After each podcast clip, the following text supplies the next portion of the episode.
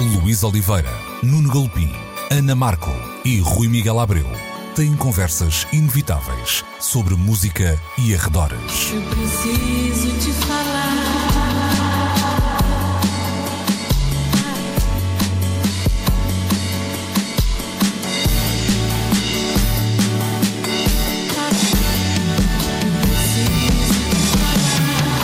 Agora na Antena 3. Precisamos de falar. Muito bom dia, sejam bem-vindos a mais uma edição de Precisamos de Falar. Cá estamos nós na Antena 3, estamos também sempre no RTP Play e em antena3.rtp.pt, onde podem e devem subscrever este programa no formato que bem entenderem, em podcast ou então um, em streaming on demand. Comigo, Luís Oliveira, está já o Rui Miguel Abreu, o Nuno Galopim e também a Ana Markel. Sejam então muito uh, bem-vindos. Bom dia. Tínhamos uh, combinado começar este programa para falar de Os Sete de Chicago. Filme que chegou uh, já à plataforma Netflix, que todos nós vimos esta, esta semana. O realizador é Aaron Sorkin, que já tinha sido responsável por um filme que eu gostei bastante e uma história que gostei muito, chamado uh, Molly's Game, com a a Jessica Sustain, que conta assim a história de uns, de uns jogadores de póquer, de uns jogos de póquer clandestinos uh, que metiam muita estrela de, de Hollywood. E há também um, um produtor ligado a, a, produtos como West Wing e Newsroom, já com uma carga política bem mais uh, notória. No elenco temos uh, Sacha Baron Cohen, por exemplo, a, falar, a fazer de Abby Hoffman. Um, Ipi, uh, autor, por exemplo, do Still This Book, que é uma coisa que volta e meia vamos encontrando nas, nas prateleiras, quando não é roubado, que é para isso que ele lá está, não é? De, de alguma forma. Dando aqui um bocadinho de, de contexto, estes sete que eram oito numa fase inicial. Um, Estamos a falar do ano de 1968, hum, estamos a falar ainda uh, da guerra do, uh, do Vietnã, cinco anos depois, cinco, exato, da morte de, de Kennedy, uns meses depois da morte de Martin Luther King e, e uma convenção democrata que acontecia em Chicago e uma marcha que se pretendia pacífica e que depois a coisa descamba à meia com os célebres motins de Chicago, então em 1968. Como disse, todos nós já vimos este filme e vamos lá tomar o pulso a essas sensações, começando pela Ana Markel, que me pareceu entusiasmada com a Sim, com a eu, eu basicamente queria fazer aqui o elogio de Aaron Sorkin. Porque, Claro, olha, eu não, claro, eu não claro, vi, eu não bem. vi o Molly's Game por acaso. Hum, olha, já não sei porquê. Uh, foi um filme que me passou na altura, quis muito ver, lembro-me, e acabei por não ver. Hum, porque foi o primeiro filme que ele realizou, na verdade, apesar de já ter uh, escrito o guião de muitos, como toda a gente sabe. E uh, o que eu acho muito incrível neste, hum, neste filme, hum, em particular, é que ele, como sempre, é. É o rei dos diálogos witty. Os diálogos são rápidos, são sem gordura nenhuma, é só xixa da boa. E ele consegue imprimir um ritmo e consegue fazer uma coisa que é tão difícil de fazer e que muitas vezes, olha, que vou dizer que o cinema português peca muito por isso, que é pronto, basicamente é conseguir caracterizar personagens. uh, recorrendo apenas à ação e a, e a diálogos sem, se- sem ser minimamente explicativo. Uh, E isso é absolutamente mágico. O que eu acho deste Chicago uh, Seven, da Trial of the Chicago Seven, assim é que é, um, é que funcionou para mim como uma música. Eu comparo muito, muito por acaso o ritmo dos diálogos de Aaron Sorkin à música, porque é como se fosse uma música com. Com um refrão super, Com um coro. Super notaste- conta- contagioso e com subidas e descidas uh, de emoção, ou seja, com uma gestão de emoção que, que é, hum, epá, que é uma viagem que tu não consegues parar. Enfim, É verdade. é, é e, isso.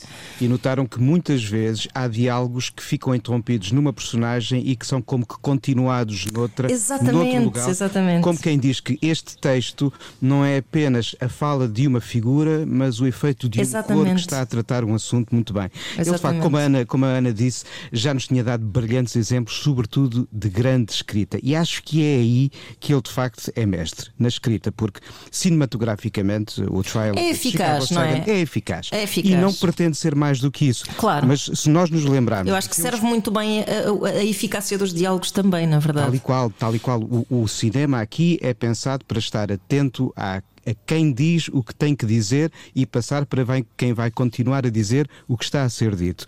Eh, e, de certa forma, distancia-se um pouco da maneira como uh, projetos que não foram filmados por ele, como o Social Network ou o Steve uhum. Jobs, trabalharam a sua escrita de outra maneira. Eu acho que aqui estamos muito mais perto, por exemplo, do que foi o trabalho que ele fez, porque mais político também, em séries como West Wing ou Newsroom. Uhum. E se nós notarmos, apesar da distância no tempo, uh, a enorme proximidade de alguns factos ou de ecos de alguns factos com a atualidade é impressionante. Não falo apenas da ideia de motins na rua ou de protestos na rua que se podem eventualmente transformar em motins, mas até na forma como todo este processo é desencadeado por uma administração que quer criar juridicamente qualquer coisa que na verdade é um caso político, disfarçando de não o ser.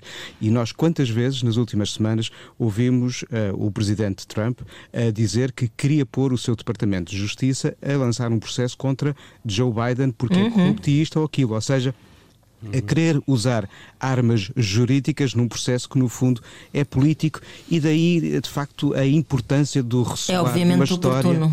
Tá, é exatamente o timing aqui é certíssimo. e há aqui uns cruzamentos interessantes até pegando uhum. em, em Aaron Sorkin porque é alguém que uh, por exemplo neste filme aparece é, é um dos personagens do filme, isso sendo uma história real, né, também é, é bom referir uhum. isso.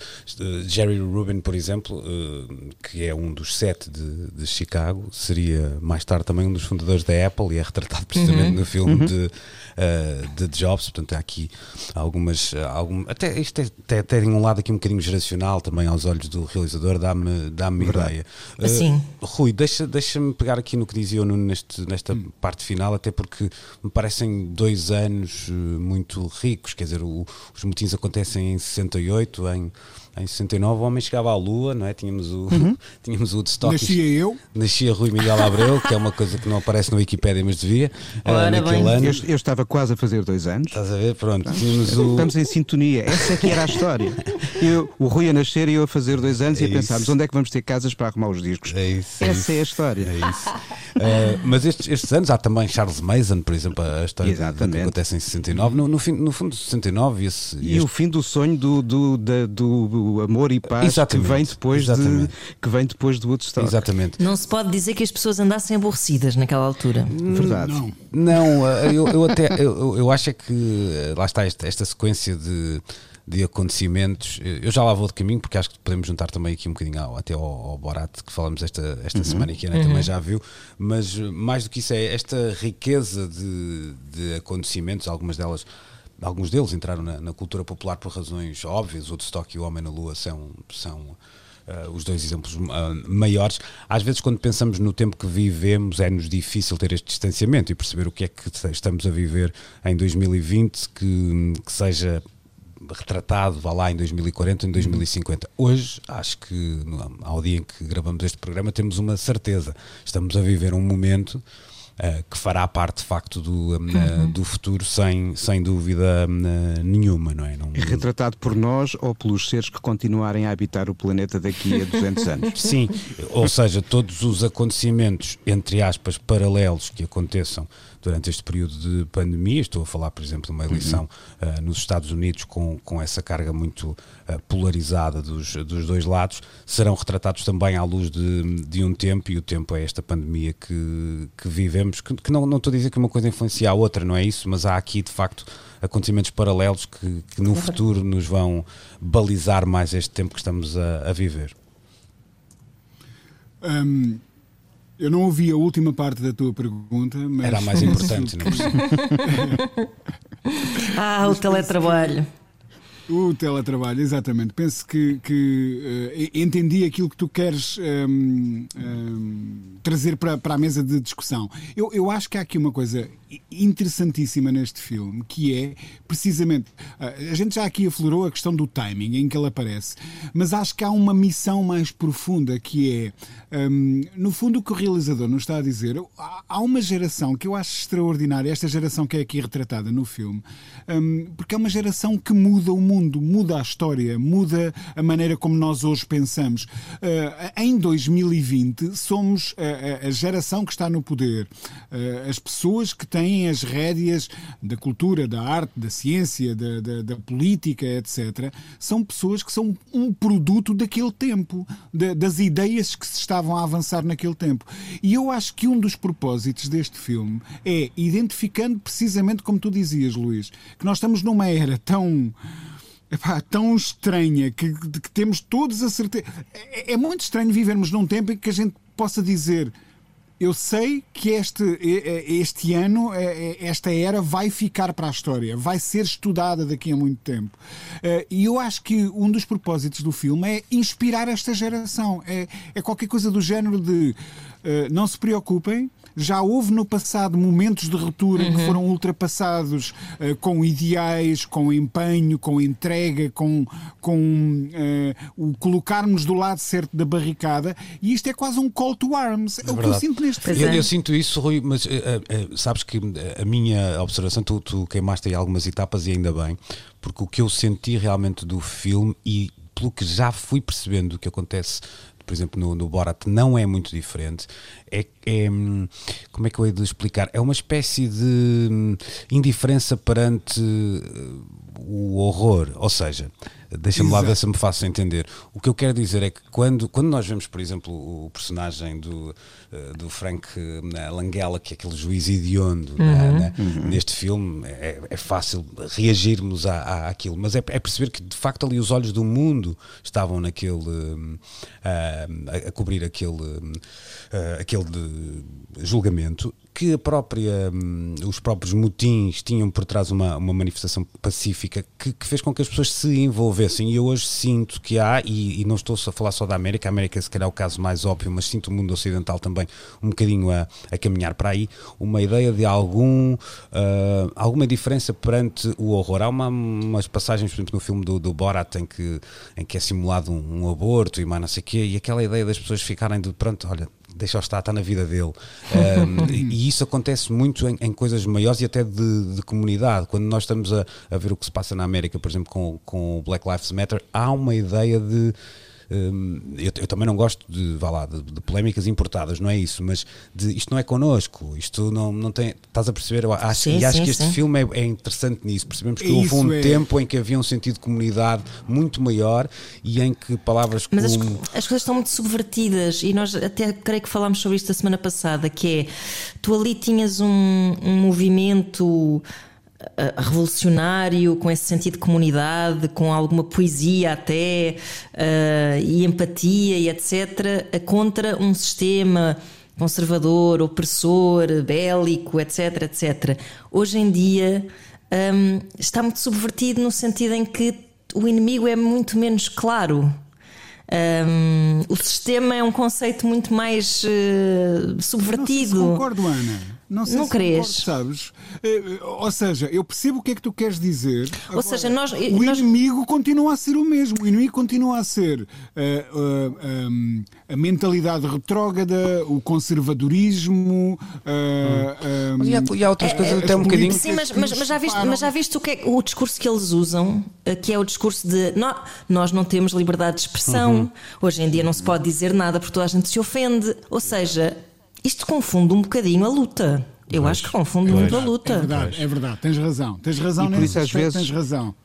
Por e até às vezes há várias lado... formas de, de abordar uma mesma questão sem ser tão objetivamente realista no retratar dos factos e das personagens, porque se nós quisermos olhar para este tempo da América e refletir e chegar às mesmas conclusões que no fundo estão as, são as que estão do lado certo da história.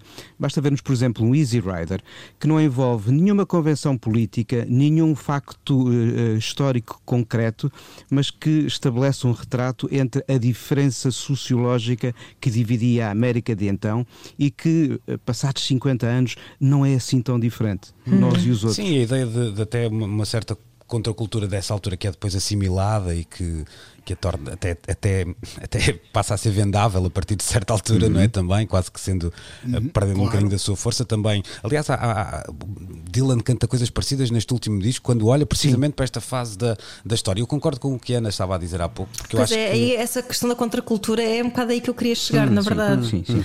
Sim, eu acho que Porque- tens razão, até, até porque te- há, há aqui um lado, e eu acho que aí há um paralelo, há um discurso apocalíptico que nós vemos hoje, por exemplo, ligado às questões eh, climáticas, e é, e é real, não, não, não estou sequer a dizer que é exagerado.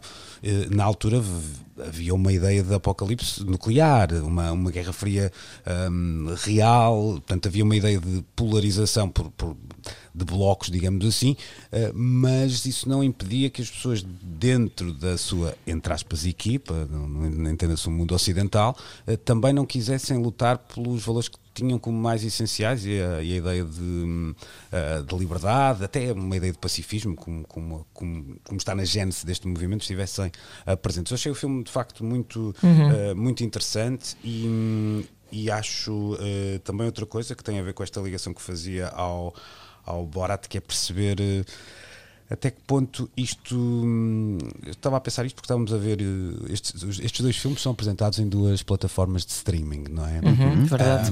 Verdade. Que, que impacto popular pode ter eh, isto? Não, não, não estamos aqui a falar de uma Estás situação. a, estás a pensar em votos? Estou mais do que isso, até. Às vezes sinto. Eu, eu em, questão, que em relação aos votos, acho que a polarização neste momento é quase tão cegamente ideológica que, por mais que vejas um pregador Pois, a dizer-te o contrário, acho que é difícil, a menos que haja um safanão qualquer que uh, magoe, entre aspas, quem está a pensar de forma errada, a pessoa não vai mudar a sua Pois maneira não, de ver pois ou não. entender o mundo. Nós se virmos como. ah, Eu que há uns dias falava com o Steve Brusat, é um, é um grande paleontólogo, é um, um rapaz, posso dizer, de 36 anos, mas que tem um trabalho incrível, vive eh, em Edimburgo, mas é é natural do, do estado do Illinois. E sendo um americano a, a olhar para a América de hoje com a distância de quem está em Edimburgo, ele diz que se clicar eh, no site da Fox News ou do New York Times, parece que está a ver duas Américas completamente diferentes, incapazes de falar uma da outra sob o mesmo prisma.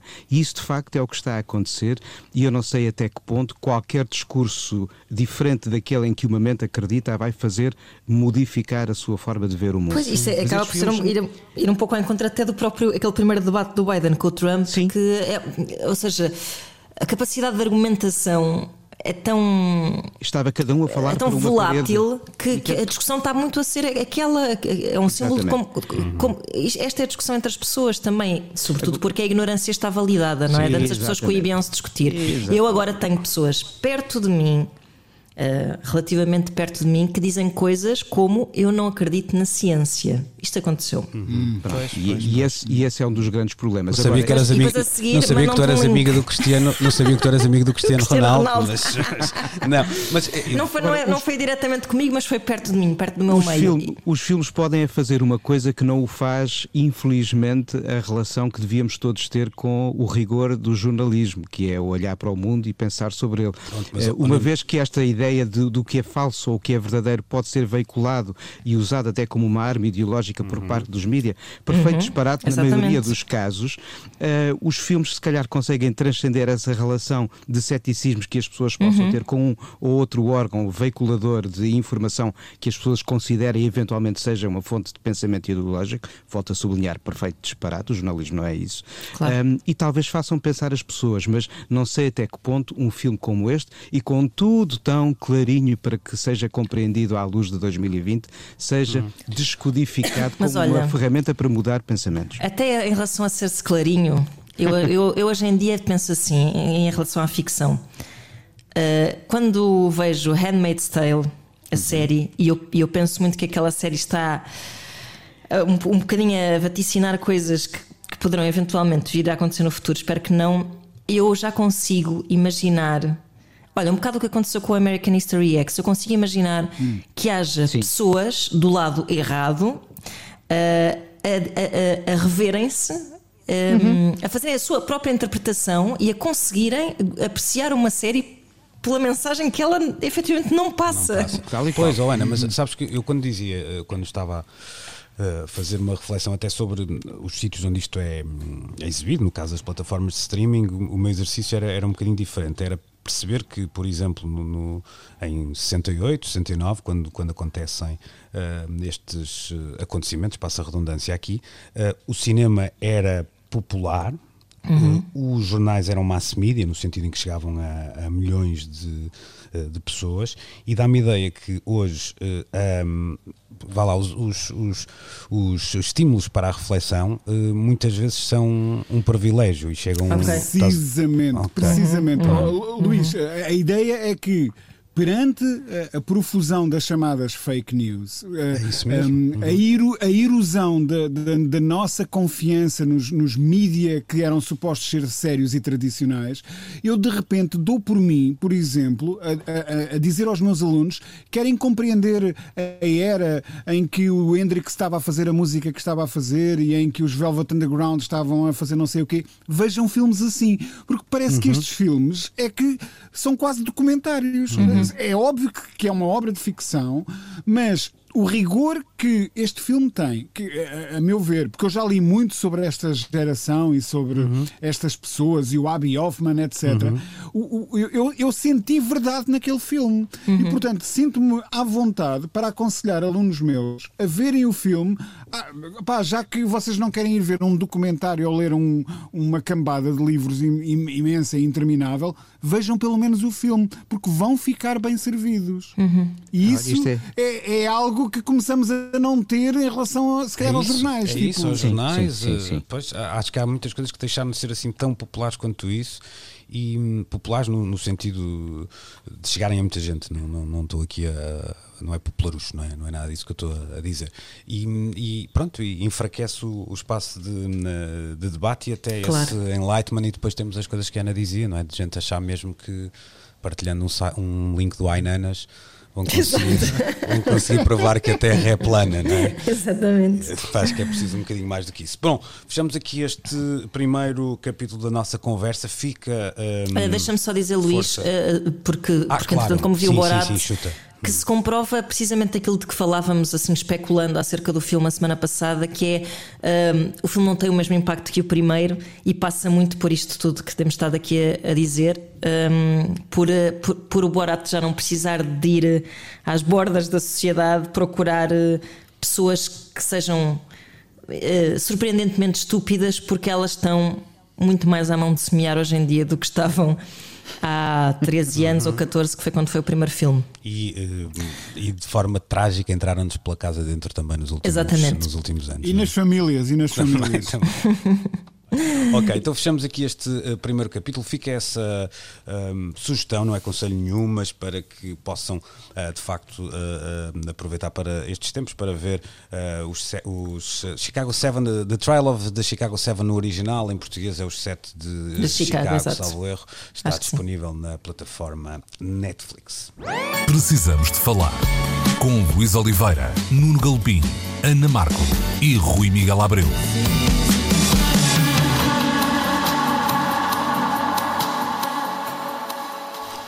Segunda parte desta edição de Precisamos de uh, Falar, juntando muita metadata e alguma até agora produzida pela própria na revista, a Rolling Stone trazia uh, por estes dias um, artista, um artigo em que lançava a pergunta Who listen to albums anymore? Uh, e eu, antes de mergulhar um bocadinho nos dados que a notícia nos, uh, nos traz, uh, pergunto a, por exemplo, começando pela Ana, se tu que, tivesses que responder a esta questão sem saber absolutamente nada do que foram as conclusões deste artigo da, da Rolling Stone, um, estavas inclinada para dar que resposta? Estava inclinada para dar a resposta uh, que uh, costumo dar quando se fala disso aqui, que é ninguém.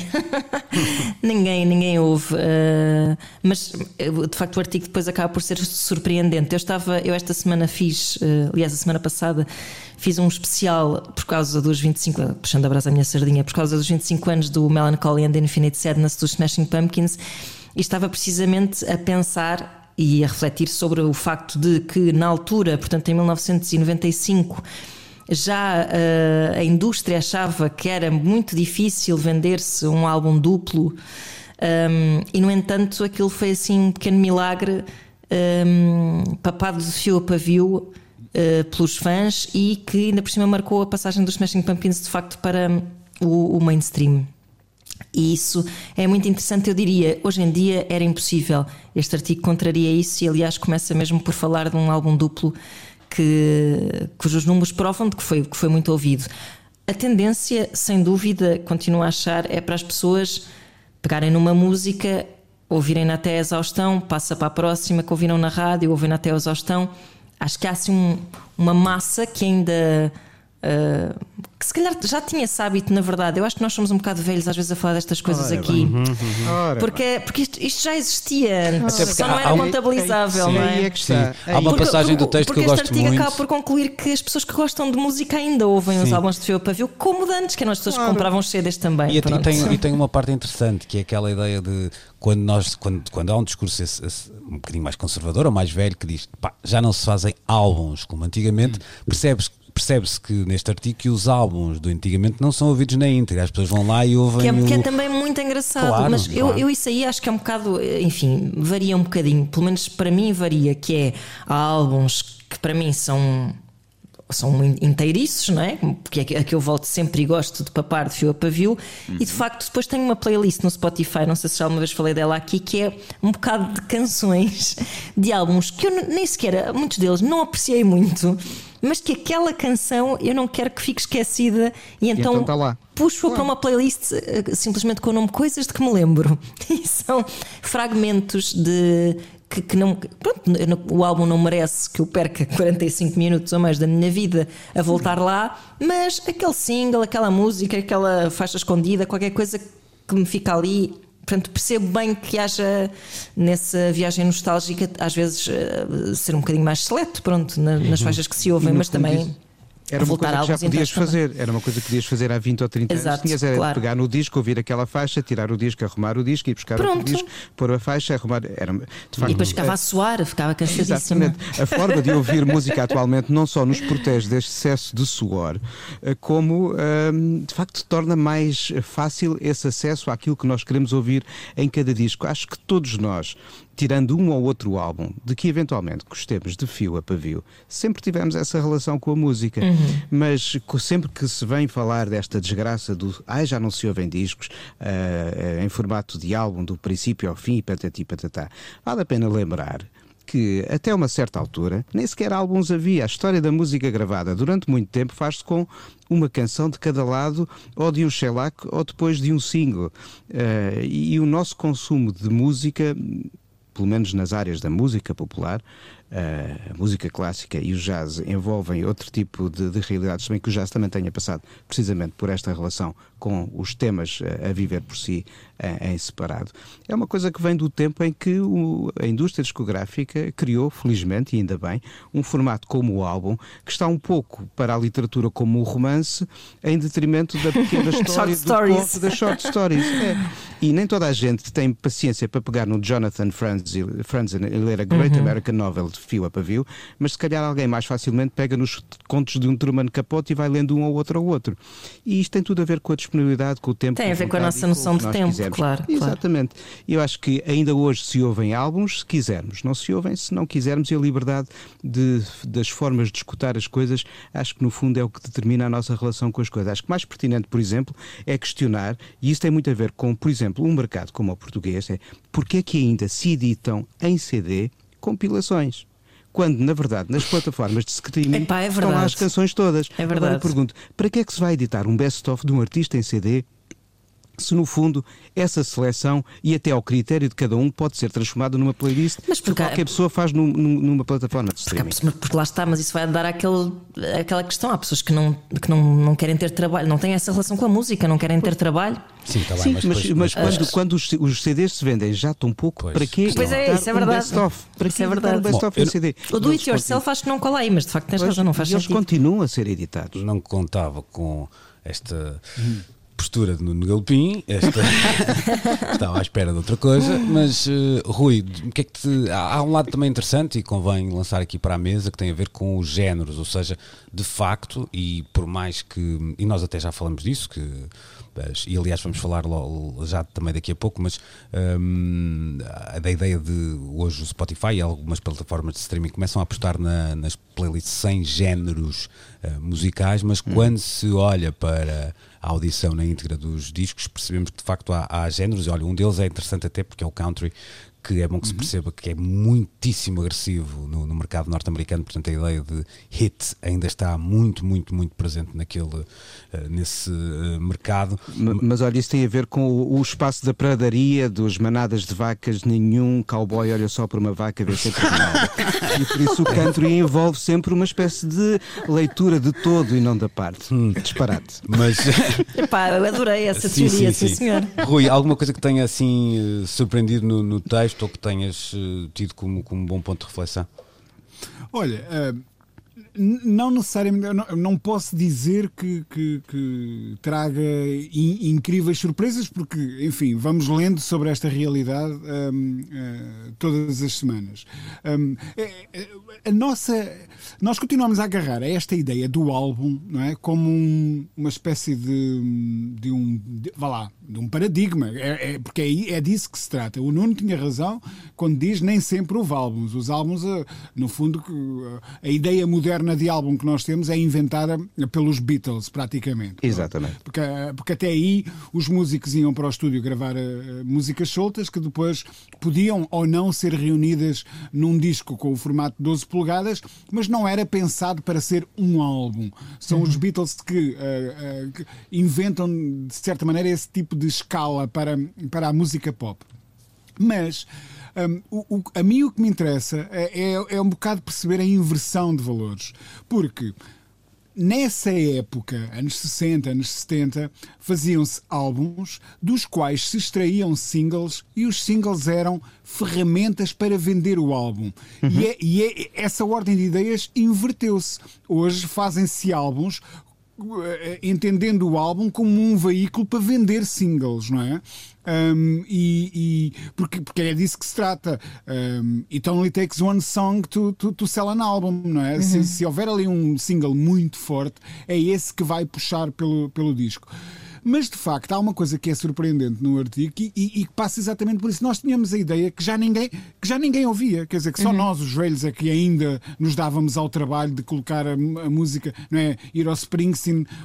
Eh, eu até achava absurdo quando havia pessoas do, do meu círculo que me diziam assim: Eu gosto do álbum todo, mas uh, quando passei para o iPod retirei três músicas, porque eu não gosto daquelas. Aí, epá! Uh, isso fazia-me assim um bocado tão, tanta confusão como aquela pessoa que vai pedir o, o prato ultra elaborado no restaurante, mas, mas não ponha as cebolas caramelizadas, nem. Nem o molho. Uh, nem aquela noz de manteiga nem na borda do.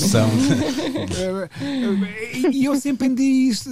Pá, um, uma obra inteira é uma obra inteira. E é, se, o, se o artista a pensou daquela maneira, eu quero ouvir a obra como o artista a pensou. Uh, pá, nunca me passaria pela cabeça remontar a sequência do, do Padrinho uh, ou fazer um best-of entre os três padrinhos com as melhores cenas, que era porque, epá, não tenho mais do que duas horas para ver aquilo tudo. E vai, isso vai acontecer, eh, isso vai, isso vai acontecer a breve trecho. Já acontece é. com os podcasts, já podes eh, acelerar o discurso uhum. ou, ou, andar para a frente, ou tirar, pá, enfim, silêncios. tirar uhum. silêncios, sim, sim. sim. E, isso, isso parece-me tão absurdo, mas percebem o que é que eu quero dizer, não é? Quer dizer, sim, sim. se não me passaria pela cabeça alterar a ordem das cenas claro. uh, apenas porque eu acho que faria mais sentido, ou retirar duas ou três partes que eu acho que são mais xoxas do filme para ficar só a, a, a boa. Epá, nos, nos álbuns é exatamente a mesma coisa.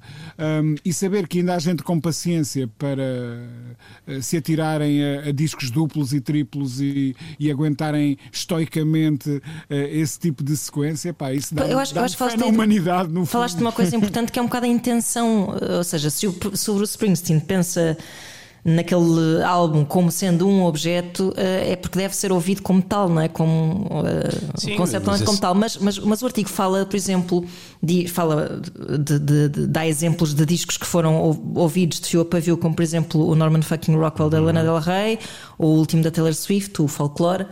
Uh, e depois, por contraponto, com, por exemplo, discos do Avicii, uhum que de facto é um artista que não, eh, acho eu, não sei que também já não está cá para contar, mas, mas que, não, que não fazia álbuns, tipo, agora vou criar aqui um Claro que não. conceito. Não. ele fazia cantigas, eh, temas para serem álbum. tocados nos golos do Benfica e Sim, pronto. o, o Avicii e muitos fazem álbuns como os que eram feitos antes dos Beatles, como o Rui dizia há Exatamente, pouco. exatamente. São reuniões de canções Exatamente. com um acoplamento mais ou menos estrategicamente pensado para que ainda haja quem pense, porque há quem pense que uma forma de sequenciar canções num disco o pode vender mais ou menos. Acho que isso era uma coisa dos tempos dos pontos de escuta na loja, mudou um bocado isso.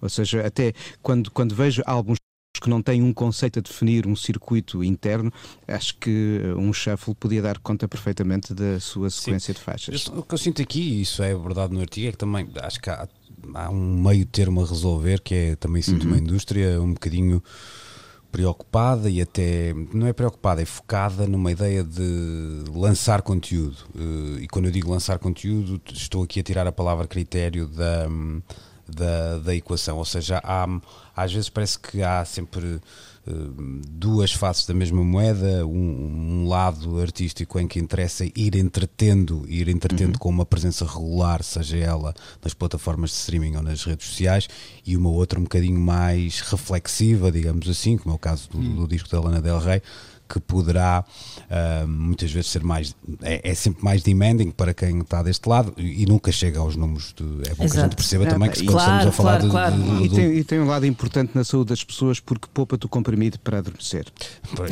Está mordaz, Nuno Galpinho hoje. A ele está O é péssimo, está zangado. Dormiste com os pés destapados. É isso, pá, o que é que Foi o aconteceu? cão que me destapou o cobertor, não, o edredom. Não estava a contar com isto. Bom, Mas tendo a concordar. Mas deixa-me dizer, força, força. Uh, Luís, sabes, um, uh, nos, últimos, nos últimos anos, por uh, razões que eu penso que serão óbvias para quem me conheça, e vocês conhecem-me, um, eu, uh, muitas das conversas com rappers nacionais que eu vou tendo, por exemplo, um, um, acabam por ir ter ao tema do. não sei se ainda vale a pena lançar um álbum. E, a, e a razão que eles evocam é sempre o, o- o investimento criativo, emocional e até financeiro para Claro. gravar um álbum é considerável e depois eles sentem que quando vão a analisar os números no final, hum, muitas vezes do álbum que tem 12 músicas, há duas ou três que foram realmente aquelas que foram escutadas. Isso eu compreendo, Rui. O problema aí é, imagina que daqui a 10 anos, eu vou caricaturar, se chega à conclusão que as pessoas só, só ouvem os refrões, vão passar a lançar só refrões, percebes? Há, há Pois, pois, pois, pois. Precisamente, precisamente, porque depois eu também penso que, mas se calhar as pessoas. Para, para descobrirem aquelas três músicas precisaram das 12. E agora, se tu fores lançar só três, elas não vão gostar de nenhuma. Pode qual. acontecer esse, E- esse tipo de, e- de- de efeito. E não sei se, se é por estar um pouco habituado a esta forma de consumir a música com um conceito, que eu acho mesmo assim, que se eu tivesse o I Know e o Say No Go dos Della Soul editados como single, sem conhecer que aquilo faz parte de uma coisa chamada Three Feet High and Rising, não teria a noção do impacto cultural, sociológico, estético que aquele álbum e não as duas canções de facto Pois. representaram naquele E tempo. também há a E história que discos dizer um- claro. Sim, o To Pimp a Butterfly. Ah, Claro. do Kendrick Lamar esti- tira dois ou três temas e ouve o disco no seu todo. Ele conta-nos um tempo, ele retrata-nos qualquer coisa. Por isso, apesar de podermos consumir, não deixa de haver um sentido adicional de profundidade na leitura que podemos tirar do todo em detrimento de um ou só dois capítulos. Mas isto que o Rui disse é muito angustiante, porque pensas que, que é, começa a condicionar a forma de se criar música, a isso forma como se E consome. aí há uma coisa assim. diferente, é tu não teres capacidade financeira para poder Pois nós ainda por somos pobrezinhos. Sim, sim. Exatamente. E que Mas há muitas, dizer- há muitas carreiras hoje em dia a desenharem, sobretudo com canções que são lançadas uma atrás de outra, Sim, atrás sim. de outra, e eventualmente depois serão reunidas no É álbum. isso. Olha o que aconteceu com a Roger Murphy neste Sim, seu mas, novo Roger Machine. E até vai mais longe, Nuno, se tu pensares na- na- no grau de atenção, o artigo fala disso, não é? quando nós vivemos num, Sim, num- sim, sim, nas- sim, na- claro. na- pegado nas stories do, do Instagram ou do TikTok, vamos perceber que não é, se, se olharmos para o top 40 dos últimos dois anos, se calhar, que não é nada que não, não fosse feito antes, os Beatles faziam o mesmo, mas se calhar há muitas canções que começam pelo refrão. Há muitas canções em que o refrão está aos 20 segundos ou, ou pouco depois disso. Eu claro, acho claro. que isto não é inocente. Claro. Um, não Já falámos que... disso em relação às séries, né? Ah, não me agarrou à primeira. Isso mesmo, já, já nós esperamos ter-vos agarrado à segunda, à segunda parte do Precisamos de Falar, que uh, termina agora. Precisamos de Falar. Terceira parte desta edição de Precisamos de Falar. Já aqui falamos da uh, Rolling Stone a propósito deste artigo que olha para a escuta de álbuns na íntegra. Voltamos à mesma uh, publicação que uh, tem uma espécie de Hall of Fame premonitório de 25 pessoas que prometem de alguma forma marcar o futuro da indústria discográfica e que já o estão a fazer um, neste tempo. Mais do que fazer aqui um name dropping de, destas 25 uh, eh, figuras, e temos uh, eh, um, alguns até bem conhecidos, estou-me a lembrar, por exemplo, de, de Pharrell Williams, uh, eu diria que há aqui, Rui, três notas, ah, isto na, na, minha, no meu resumo Europa-América uhum. desta lista. Uhum os CEOs das uh, editoras que aparecem representados uh, são mais novos, uh, já não são todos homens brancos e de 70 anos.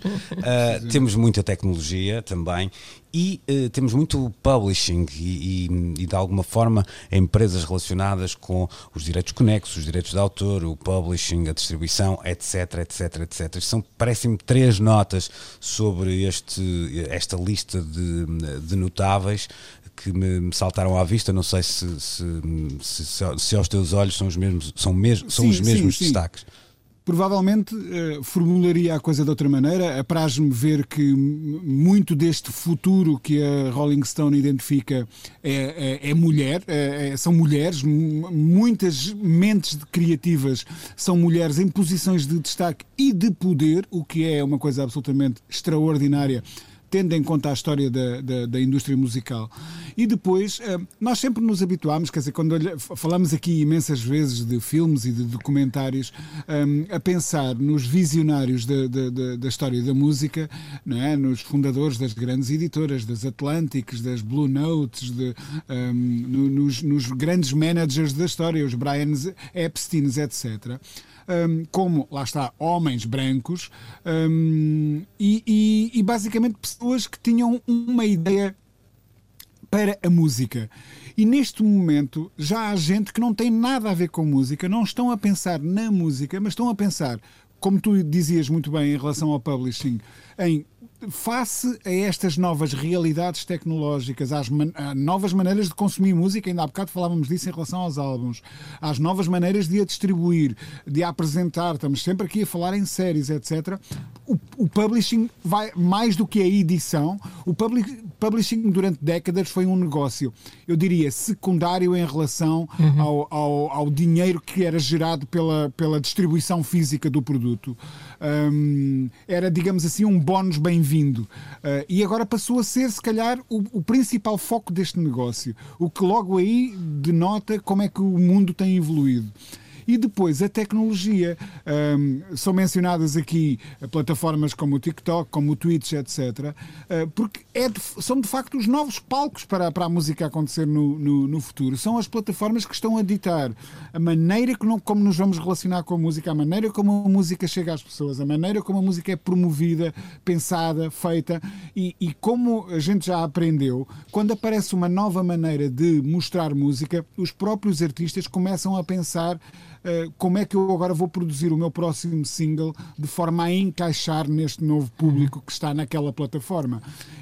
e portanto eu acho que o artigo é muito bom na, na forma como aponta possíveis futuros para isto de que nós semanalmente por aqui falamos. Mas não sentiste um bocadinho. Deixa-me passar eh, para a Ana e depois, se quiseres, metes aqui o Bedelho, tu e o Nuno. Não se sentiram. Ah, não há aqui um lado um bocadinho yuppie neste artigo? Ou seja, senti isso. Parece.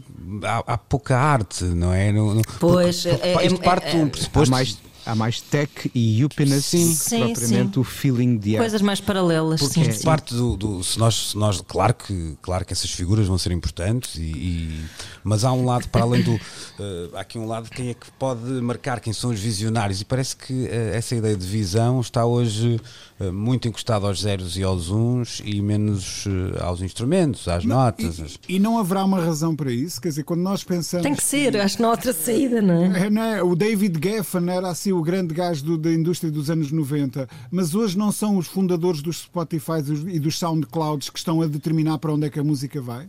Claro, Nos termos, eh, vendo a música como um bem comercial, sim. Vendo a música como expressão de uma criação artística, sem dúvida que não. Aqui ainda há uns dias falava com um músico da nossa praça que mostrava o novo disco do Woodkid e dizia: pá, a produção está incrível, a voz é uma charupada que cheira a mais do mesmo.